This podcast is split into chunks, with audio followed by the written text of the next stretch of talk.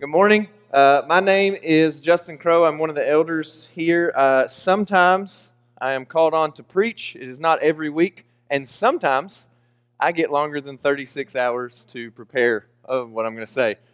2 Timothy 4 2 says, Preach the word, be ready in season and out of season. Steve Stewart reminded me of that this morning. I'm not sure that's what this means, but it's what it means today. So, um, stylistically, we may look a little different, uh, but at the end of the day, I hope everyone leaves here understanding uh, man, we just want to worship Jesus, and we just want to make much of Him. And if we sound good when we're singing, awesome. If we don't, awesome. It, it God's word will proclaim itself. Uh, I'm going to read a lot of scripture today. Um, I jokingly text Eric and Todd yesterday, and I said maybe I should procrastinate till Saturday every week because it makes me rely on God's word more. And I'm only kind of joking. Um, I was joking, but it was very convicting because I don't rely on God's word enough, and I rely on what I've thought about or what I've read this week or what sermons I've listened to or things like that. So there's lots of scripture today. Um, but again, just like I said last week, we. Uh, we believe in the sufficiency of Scripture to proclaim itself and to preach itself. So thank you for that. Also, um, uh, continue to pray for Eric, Laura, Ava, and Cash, uh, and really the, the Hazel, Baker, Spencer clan, the whole the whole clan. Um, Cash uh, is near and dear to a lot of us. He's really near and dear to that family. Um, and they've all pitched in and, and sacrificed over the years. And man, we just at the end of the day, they just want answers to try to help better care for Cash. Uh, and that's what they're shooting for today. And I also want to say um, what a privilege it is to serve under a pastor who says family comes first, that being a Christian is first, being a husband is second, being a daddy is third, and being a pastor is fourth, or farther down the list in our list of identity. And then when it, the rubber came to meeting the road, he went and did what he was supposed to do. Uh, he went to be a husband, and he went to be a daddy. Uh, and he trusts that God can be praised and Jesus can be worshiped here without him um, because that's where he needed to do. He hated making the decision, but he made the right one. So I just want to publicly say, and if that's on recording, thank you, Pastor Eric, for um, showing us with your actions what you pre- preach. All right. Um, today we're going to continue through 1 Timothy as Trevor just read. Um, we see Paul continue to exhort Timothy here as he has been called to pastor the church of Ephesus. Um, we see him here uh, talking about waging the good warfare. Okay? So we read stories, and, and by we, Todd Crosby and Chris Dindy read stories about people like Martin Luther, John Calvin. Uh, we hear names like John Knox. If you've been in the Behold Your God MCs, you, you've learned about him over the last couple of weeks. We hear names like Zwingli, Schaeffer, Bonhoeffer in, in history, and the only reason we know those men's names, some of you don't know all of them. That's okay, I had to Google as well. But in 2019, the only reason we know their names is because they did this, because they were willing to give their lives to this good warfare. They were unwilling to stand by and let the government, let the church, let authorities, let someone else say that God's word was saying something it was not saying. They refused to allow that to happen. They were willing to give their lives for the truth. And they were unwilling to do what Timothy has or Paul has just warned Timothy in a few verses above and letting people teach whatever else is contrary to sound doctrine. Paul is saying we, we can't allow that to happen. And men like that we just named do this. But these men of history did nothing new. This battle has been waged from well before they existed, and it will be continued to wage well after. As long as there are sinful humans on the earth, there will be, always will be, a battle for truth. We must recognize the importance of fighting for and defending the gospel in both truth and practice. We always joke about a sermon in a sentence. That's it right there. That's what this text is talking about. That's what we will talk about today. We must recognize the importance of fighting for and defending the gospel in both truth and practice, word and deed. This is an individual fight in our own hearts and our own minds. This is a fight you, you absolutely have to engage in on your own. No one can do that for you. You have to wage this fight in your own heart and in your own mind. But it is also a corporate fight. It is also your family can help you fight. Your church family can help you fight this fight. That is what community is for. That is what the church is for. That is what all of these things are for. But false teachers are everywhere. Uh, tonight, during the Super Bowl, watch the commercials. They're discipling you, they are brainwashing you if you allow them to. They are telling you what to think, they are telling you what to feel. Commercials, social media, all of those things. But also, in this fight on the other side are people claiming to be Christians, claiming to be teachers of God's Word, claiming to be believers. We must defend the gospel in truth and practice. We must know the gospel. Remember, Paul has just laid this out. Christ Jesus came to save sinners. This is what we talked about last week. That is the gospel. Everyone is a sinner. They need a Savior. Someone must intervene. Christ intervened. Christ came to save sinners. Christ did this. That's the gospel. But this reiterates this battle of, for truth that is ongoing all the time, no matter what you are taking into your mind, there's a battle. Even if you're taking in good things, you're engaging in the battle. Or you're taking in bad things, you're engaging in the battle. This fight is ongoing, it never stops. And this reiterates the importance of knowing the Word, not being easily fooled and believing twisted versions of the gospel. We just went through the book of Ephesians over this past year or more, and Ephesians 4 11 through 14 says we see a similar warning. It says, And he gave the apostles, the prophets, the evangelists, the shepherds, and the teachers to equip the saints for the work of the ministry, for building up the body of Christ, until we all attain to the unity of the faith and of the knowledge of the Son of God, to mature manhood, to the measure of the stature of the fullness of Christ, so that we may no longer be children, tossed to and fro by the waves, and carried about by every wind of doctrine, by human cunning by craftiness in deceitful schemes. We must know the gospel. We must believe the gospel wholeheartedly. We must trust the gospel. We must proclaim the gospel. We must fight for the gospel. We must defend the gospel. And by defend it, we talked about last week letting it defend itself. It's just knowing the truth. That is what we mean by defending it. Knowing the truth, proclaiming the truth, telling someone they're not being truthful when they say that they are. We will get into that.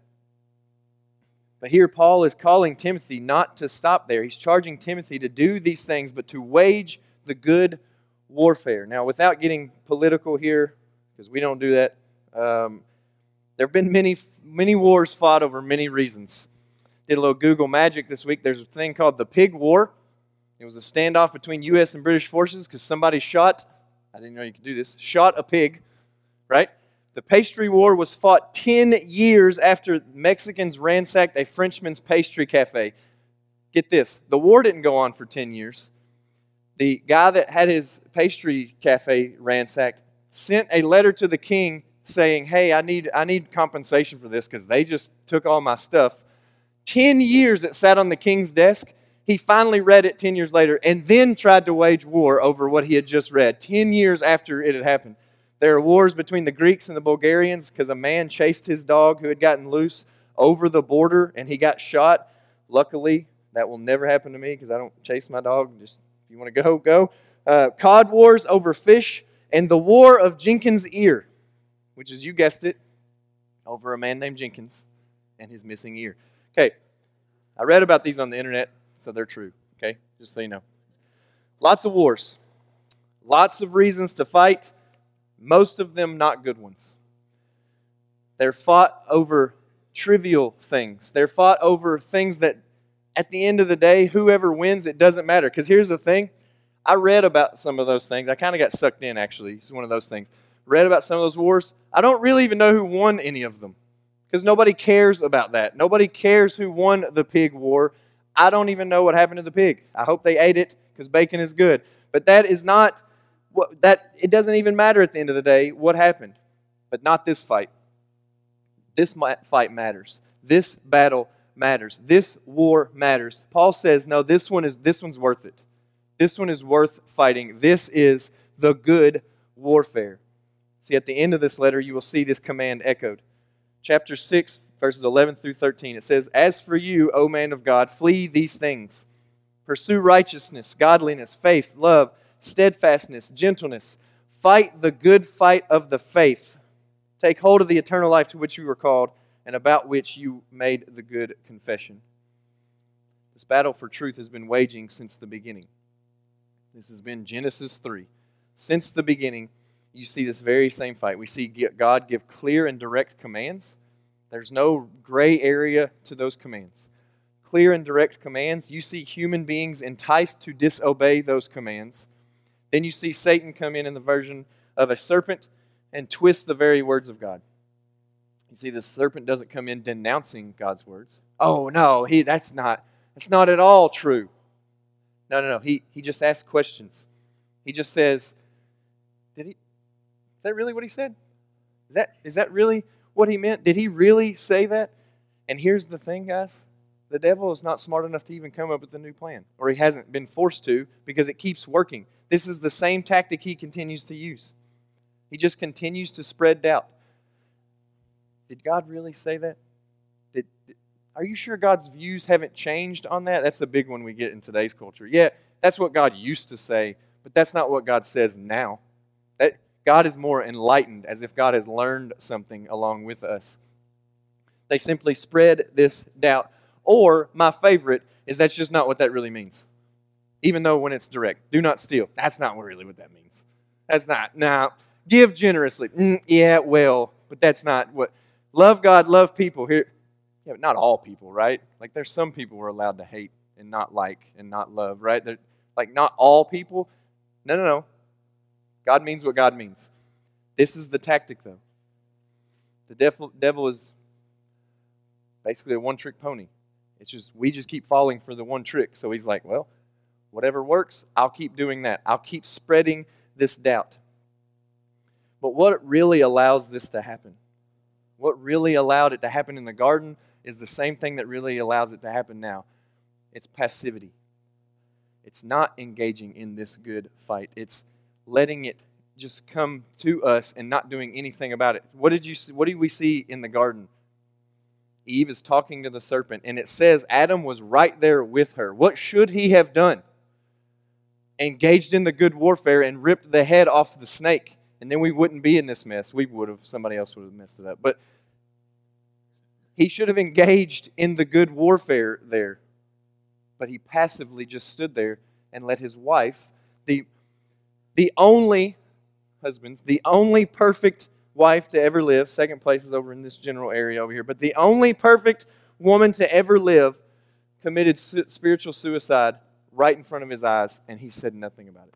He did nothing about it. He passively let her jump off the cliff and then jumped off with her.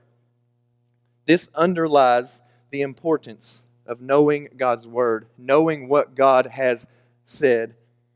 He failed to wage the good warfare. And too many times we do the same thing. This reiterates to us if we are not standing on the infallible, inerrant, unchanging word of the Most High God, then we will not be standing long. Our feelings are changing, our feelings lie to us. The world is too crafty, Satan is too sly, culture is too clever, and we will fall for those tactics over and over and over again if we are not standing on something that stands the test of time, that stands firm. The only thing that fits that category is God's Word. This command is found all over Scripture for us to know, to fight for, and defend this truth. 2 Timothy 1 13 through 14. Follow the pattern of sound words that you have heard from me in the faith in the faith and love that are in Christ Jesus, by the Holy Spirit who dwells within us, guard the good deposit entrusted to you. Jude chapter 1, verse 3. Beloved, although I was very eager to write to you about our common salvation, I found it necessary to write, appealing to you to contend for the faith that was once for, for all delivered to the saints. Contend for the truth that is not changed since the beginning. Contend for the the faith that was once for all delivered to the saints. Hebrews 13, 7 through 9.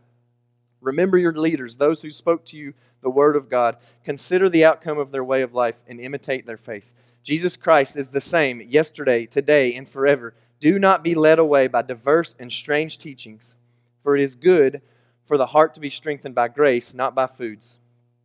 2 Timothy 4 2 through 4, we've already talked about this once, but preach the word, be ready in season and out of season, reprove, rebuke, and exhort with complete patience and teaching. For the time is coming when people will not endure. Pause. Listen to this and then think about America. A time is coming when people will not endure sound teaching, but have itching ears. They will accumulate for themselves teachers to suit their own passions and will turn away from listening to the truth and wander off into myths. These are an apt description of what we see in culture today. It's not just America, but I feel like we're leading the charge. This is the battle. But even sadder than the fact that the culture is turning this way, because it is sad. Just look at the news. It is sad what people will cling to as truth for right now, but next week, who knows if that's what social media is going to tell them to believe, or the media, or whatever. But even sadder than that is how too many times this describes what is happening in so called churches. They put on a facade that they are preaching the truth, but they are being swayed at, by social media and or the media just as much as any given person on the street. They put on the facade that they are a biblical church, but really they're one that that is full of people with itching ears that are accumulating for themselves teachers that will teach them what they already believe to suit their own passions. I can name some of these churches. Some of them I can drive to in about 10 minutes. Now, I'm not going to name them because that's not my place. But from the outside, they look like they're doing what God has called them to do. It looks like they're preaching the word until you really start listening to what they have to say. They decide what is true. Then they twist Scripture to agree with that instead of twisting what they believe to agree with what God's Word says because this doesn't change. Our feelings, our truth does all the time. We cannot decide what is true and then come to this to make it say what we already believe is true. It must be the other way around this is true. If I feel like it's not, then why am I feeling that way? And how do I twist what I believe to add up to make it more biblical? Paul is warning Timothy here that he cannot be, he cannot remain passive in this fight. He must speak up, he must call sin sin. He must stand upon the truth of God's word. He must let the chips fall where they may in regards to church growth, baptisms, conversions, budgets, buildings, all of those things he must first and foremost stand upon the truth. If you grow, great. If you don't, great. If you're seven years in and you're meeting in the school gym, awesome. Keep preaching the truth. You don't have a worship leader that's full time? Keep preaching the truth. Because here's the thing we could do some changes and we'd have a worship leader in about two weeks. Make some changes to the budget, make some changes to what we preach. More people would come, more money would come. We could pay him, blah, blah, blah but we want to preach the truth. We want to preach God's word for what God's word says. And if that means some of y'all leave, we don't want you to, but we can't change what God's word says. If that means more people won't come, we want more people to come so they can hear what God's word says. But if they're coming and not hearing what God's word says, what have we really accomplished? We must stand upon the truth. And we are going to continue to do that here at Mission Church. If not, I won't be here because this is more important. So we see Paul state this in the first half of verse 19. Reading the end of 18 again, it says, Wage the good warfare, holding faith, so that's the truth. You can't have faith without truth. Holding faith, our faith must be rooted there. But then he goes on to say, and a good conscience. Simply put, this means practice. So you got faith, truth, and practice good conscience. Okay? So, this is where the rubber meets the road. This is where obedience actually matters. It's where faith and obedience meet. You can't have one without the other. Not true, true faith will lead to obedience. So we must fight the good fight of faith in both word and deed, in knowledge and action, in belief and behavior, understanding that belief always leads to behavior. We must know what we are fighting for and then live out that fight daily. See, there are many people that could win an intellectual theological debate with lots of people on the planet. because they know the words of Scripture and they know how to win the debate. They know, they know how to argue this point or argue that point or any of those things, and yet they're not living out any of the things they're convincing the person they're debating of. They're not going out and doing any of this. They just know how to win a debate. We cannot be in that category of believer, those who know the word but don't live the word. We must be hearers and doers of the word.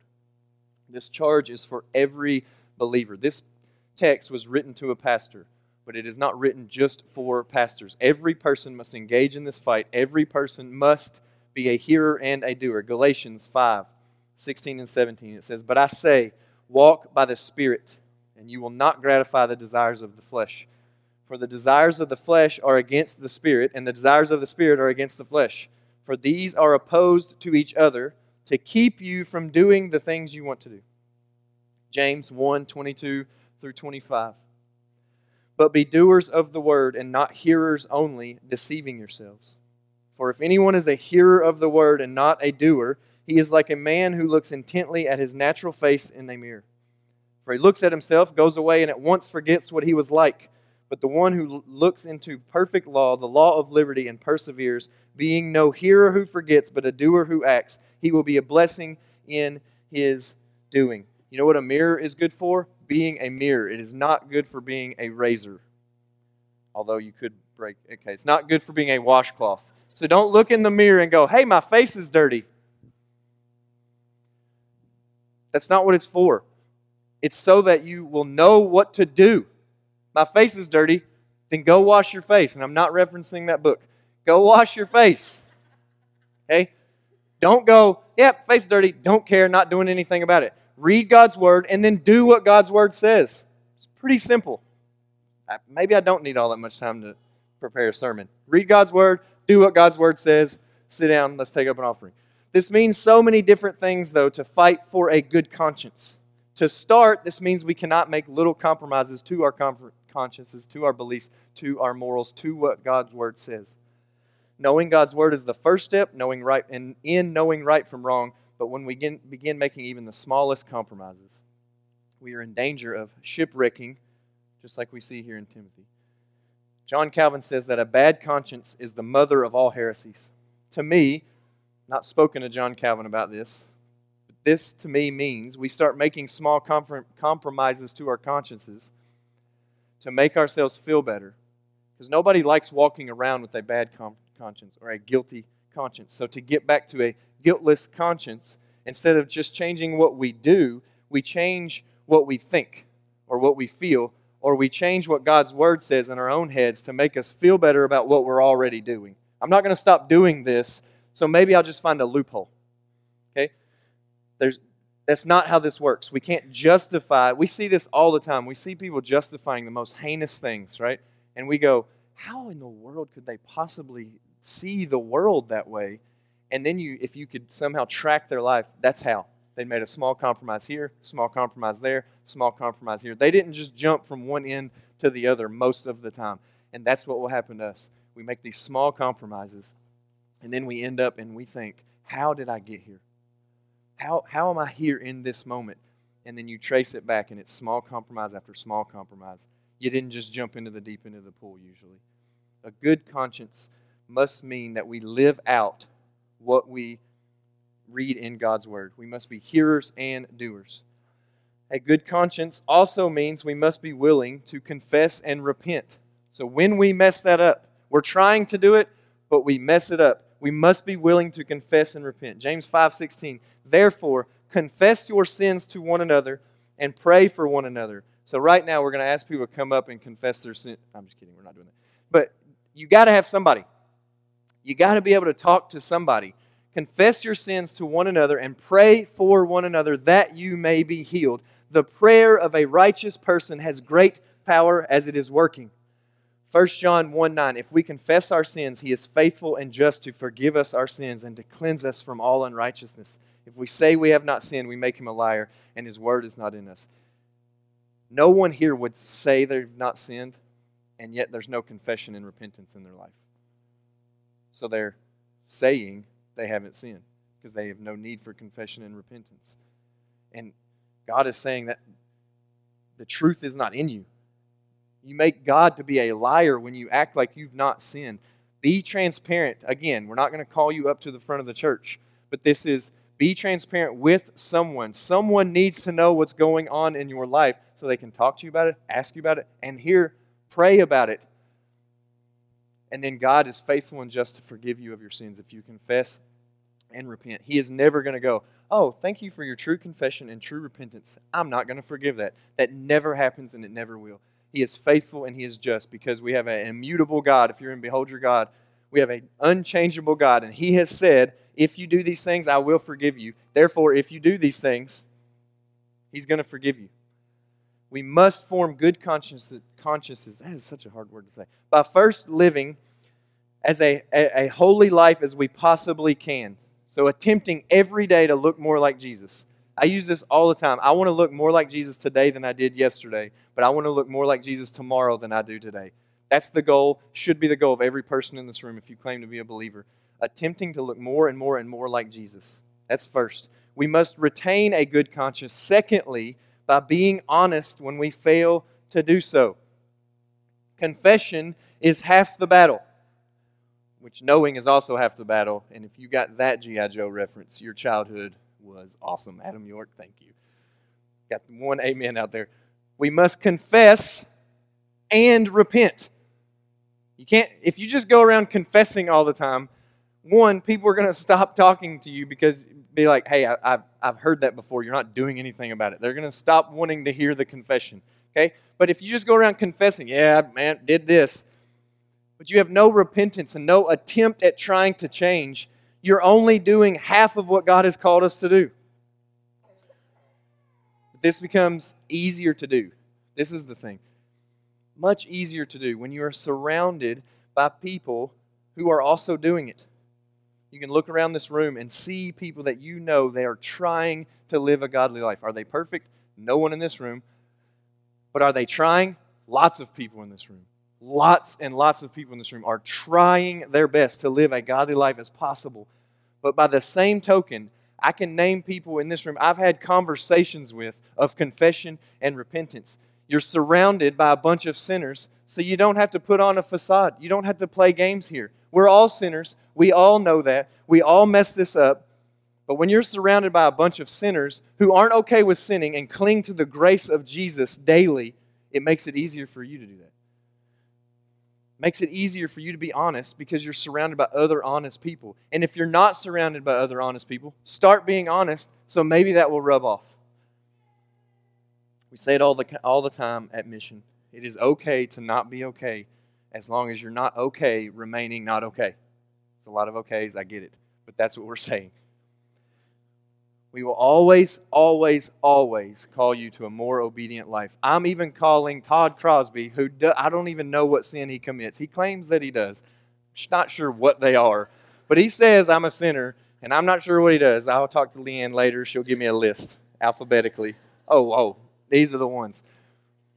But even that, we are calling him to a more obedient lifestyle. Every person in this room, I don't care who you are or how obedient you think you are, be more obedient tomorrow in specific ways. Now, I can't, I don't know all the specifics of every person in here. Some of you I do, some of you I don't. Someone needs to know the specifics so that they can specifically call you to more obedience in that way in the days to come, in the weeks to come, in the months to come, in the years to come. We are called to a higher calling because Christ paid our debts. Obedience is a requirement, not so that we get saved, but because we have been saved, because our salvation has been purchased our debt has been paid. We are called then to obey Christ. We are called to obedience because it is already finished. We are called to sound doctrine because the truth of the cross and resurrection. This is why we cling to the truth. This is why we strive for perfection. When we are more and more acquainted with the truth, when we are more and more acquainted with God, the God of Scripture, the Christ of Scripture, not some conjuring up we made up, not some false version. When we are more and more acquainted with the truth of God's Word, with the truth of who God is, with the character and nature of Jesus, it will lead us to strive to be more and more perfect, to be more and more holy. And that's what Scripture calls us to do. 1 Peter 1 13 through 16, it says, Therefore, preparing your minds for action and being sober minded, set your hope fully on the grace that will be brought to you at the revelation of Jesus Christ. As obedient children, do not be conformed to the passions of your former ignorance, but as he who called you is holy, you also be holy in all your conduct, since it is written, You shall be holy, for I am holy. Raise your hand if you feel holy in here. No one. No one feels holy, but we have to strive to be as holy as we can, to be as obedient as we can, understanding that in the ways there are gaps in that, so we're not perfectly holy. Jesus is holy, Jesus is perfect.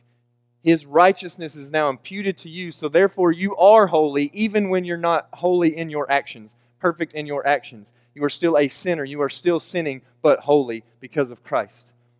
So, briefly, and I actually do mean that this time, briefly, let's look at the six things in this text in First Tim- that in First Timothy that reveals how to fight this good warfare. Good warfare. Now, I know you're thinking six. Oh no, we are going to be here all day. One, they're brief.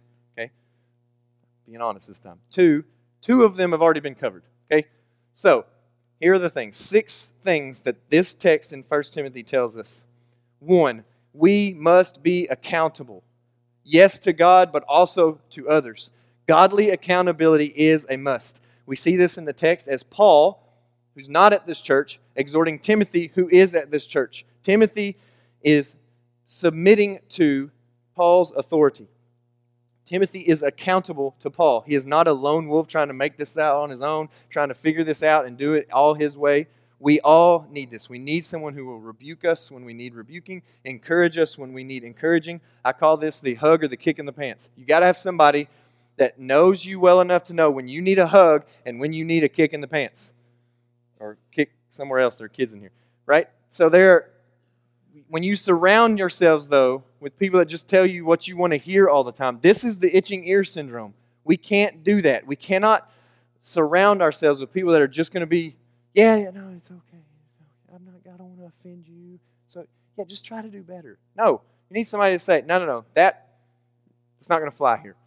That's sinful, and you got to make a change. I will help you make that change. I will lead you back to God's Word. I will help you experience God's grace more, but I'm going to tell you that was sinful. I'm not going to tell you it's okay and tolerate it. Okay? We must be accountable. Number two, told you they were brief. Two, we must remember our calling. We must remember our identity in Christ. Paul reminds Timothy right here, my child, in accordance with the prophecies previously made about you.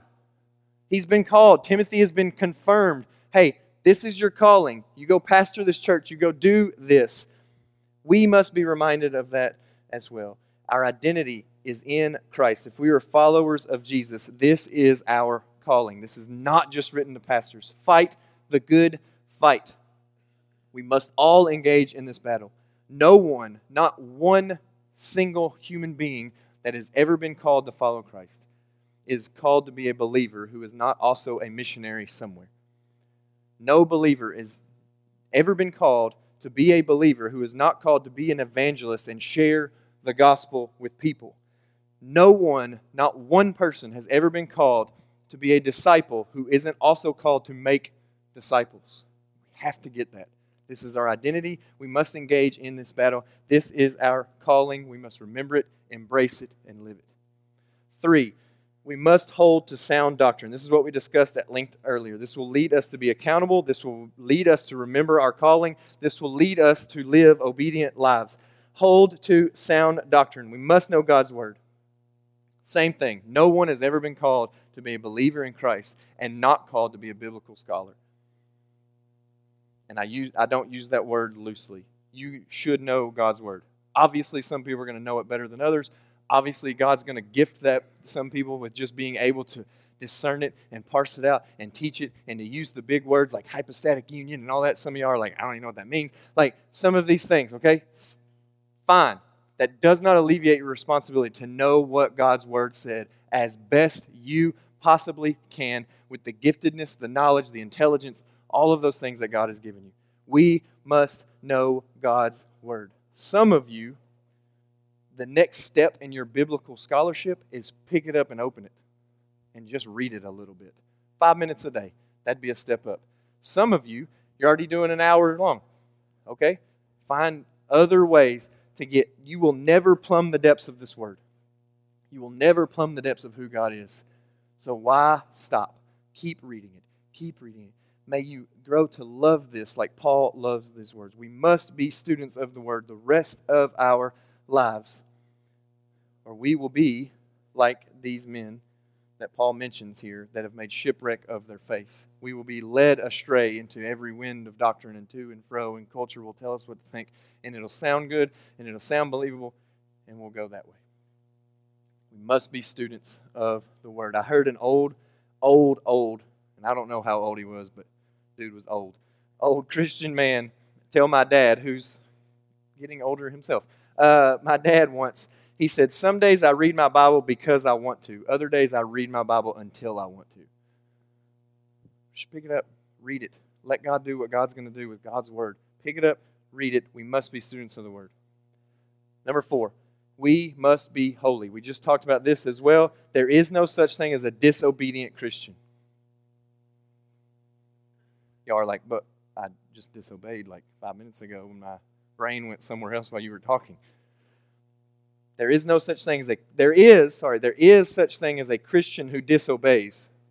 But if your mar- life is marked by disobedience, you might want to check to make sure you're truly a Christian and not just a, a moralist or someone who follows the rules really good or knows the words of Scripture, but you're not really living it. And you may be thinking to yourself, how can you make such a broad, sweeping statement like that?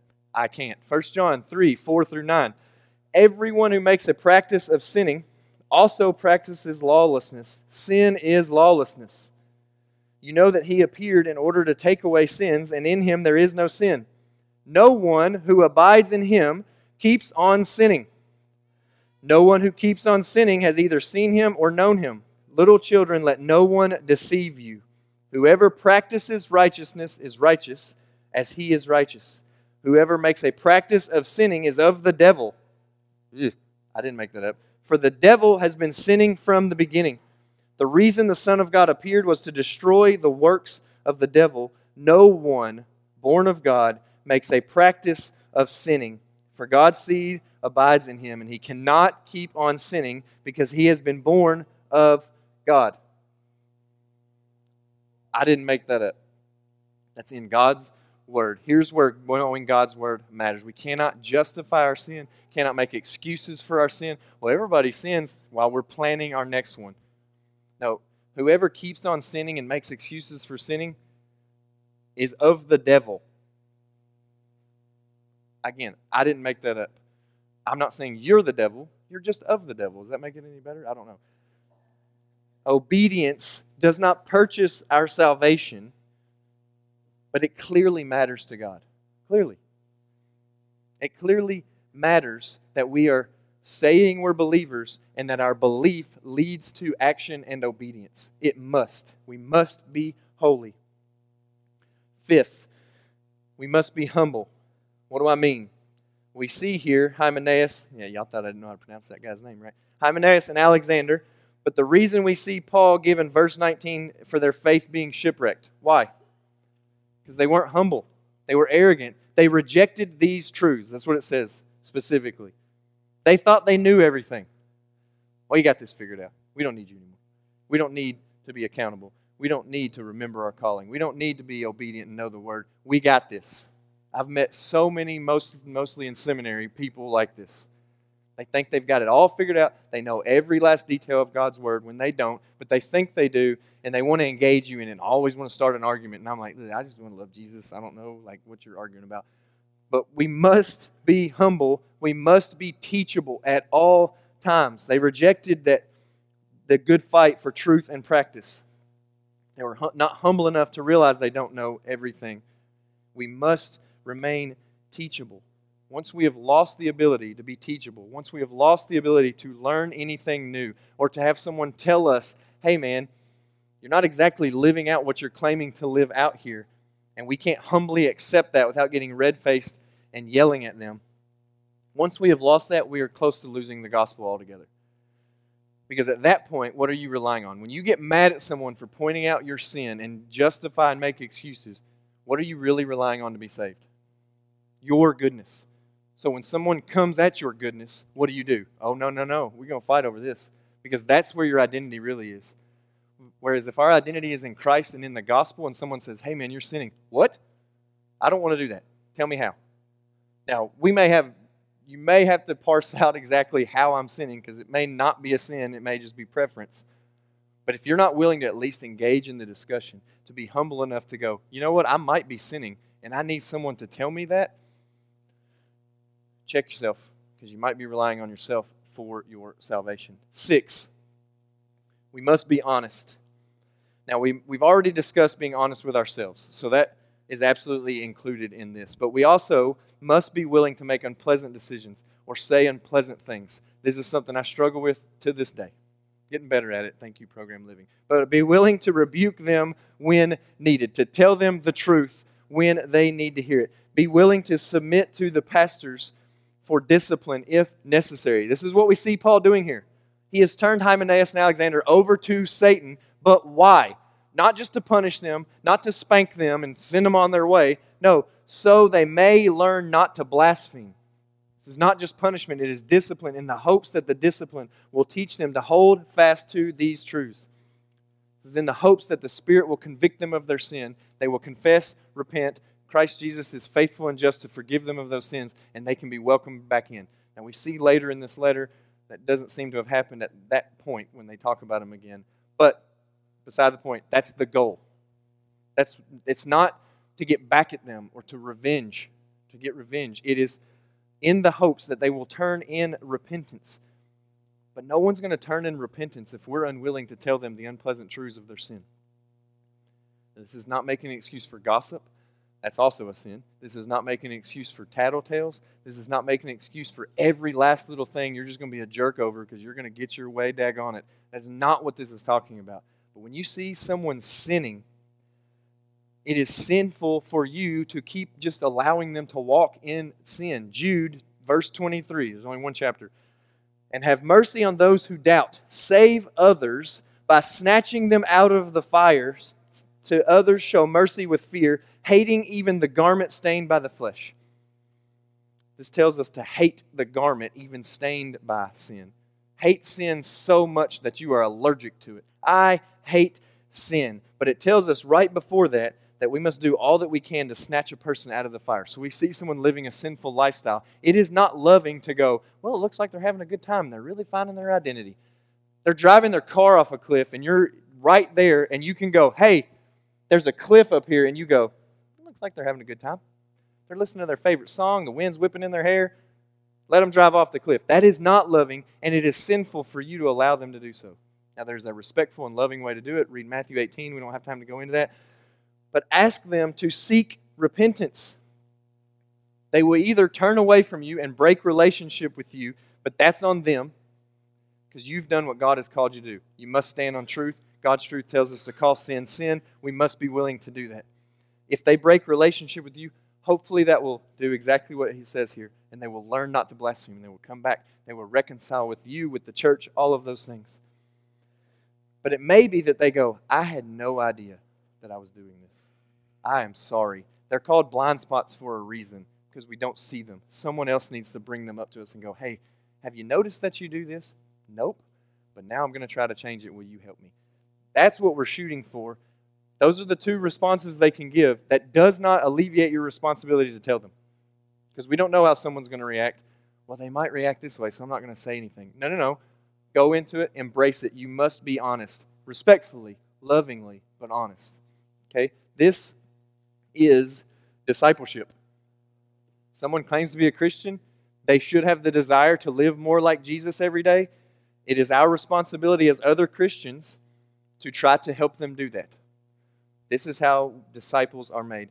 This is how we can fill, fulfill the call to wage the good warfare. This is how we fight the good fight. This is how we finish the race. You cannot fight the good fight without knowing the truth and what you're fighting for.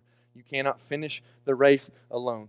You cannot finish the race without remembering who you are in Christ and what He has called us to do. So we must be doing all of these things we will be imperfect at them because Christ was perfect at them. That is why we attempt to do them. That is why we live out these six points. That is why we try to be honest with ourselves and with others, while we remember our calling, while we try to live holy lives, because Christ already did. And it is to point others to the one who already fulfilled his, his righteousness, his holiness. He lived a perfect life. We live as perfectly as we can to point people to him who lived perfectly and the one who forgives us when we mess it up. So may this text, may this truth, may God's word lead us to wage the good warfare against sin in our own lives and in others, against unbelief. When we see a non Christian, we share the gospel with them because this is the truth that will save them, against laziness, against fear, against apathy. May we wage the good warfare by going and telling more and more and more and more people about the battle that has already been won. All they have to do at this point is join the winning side of the battle. The fight's already taken place. This does not mean their life will be easy, any of those things. I always feel like I got to throw that in. That's not what we're preaching. But we already know who wins. We already know the winning side. Just ask them to pick up the armor, engage in the battle, and know that victory is ensured. They were able to fight from a position of victory because Christ has already won the war. This is the only battle worth fighting. This is the only cause truly worth fighting for the gospel truth. It's the only thing worth fighting for. The only one worth fighting for is Jesus. So let this be our battle cry today, Mission Church, and may we go into this battle together, arm in arm, hand in hand, like the Spartans of 300, knowing we have already won the war because Jesus has defeated sin, Satan, and death for us. Let's pray. Jesus, thank you for being sufficient in and of yourself, your word being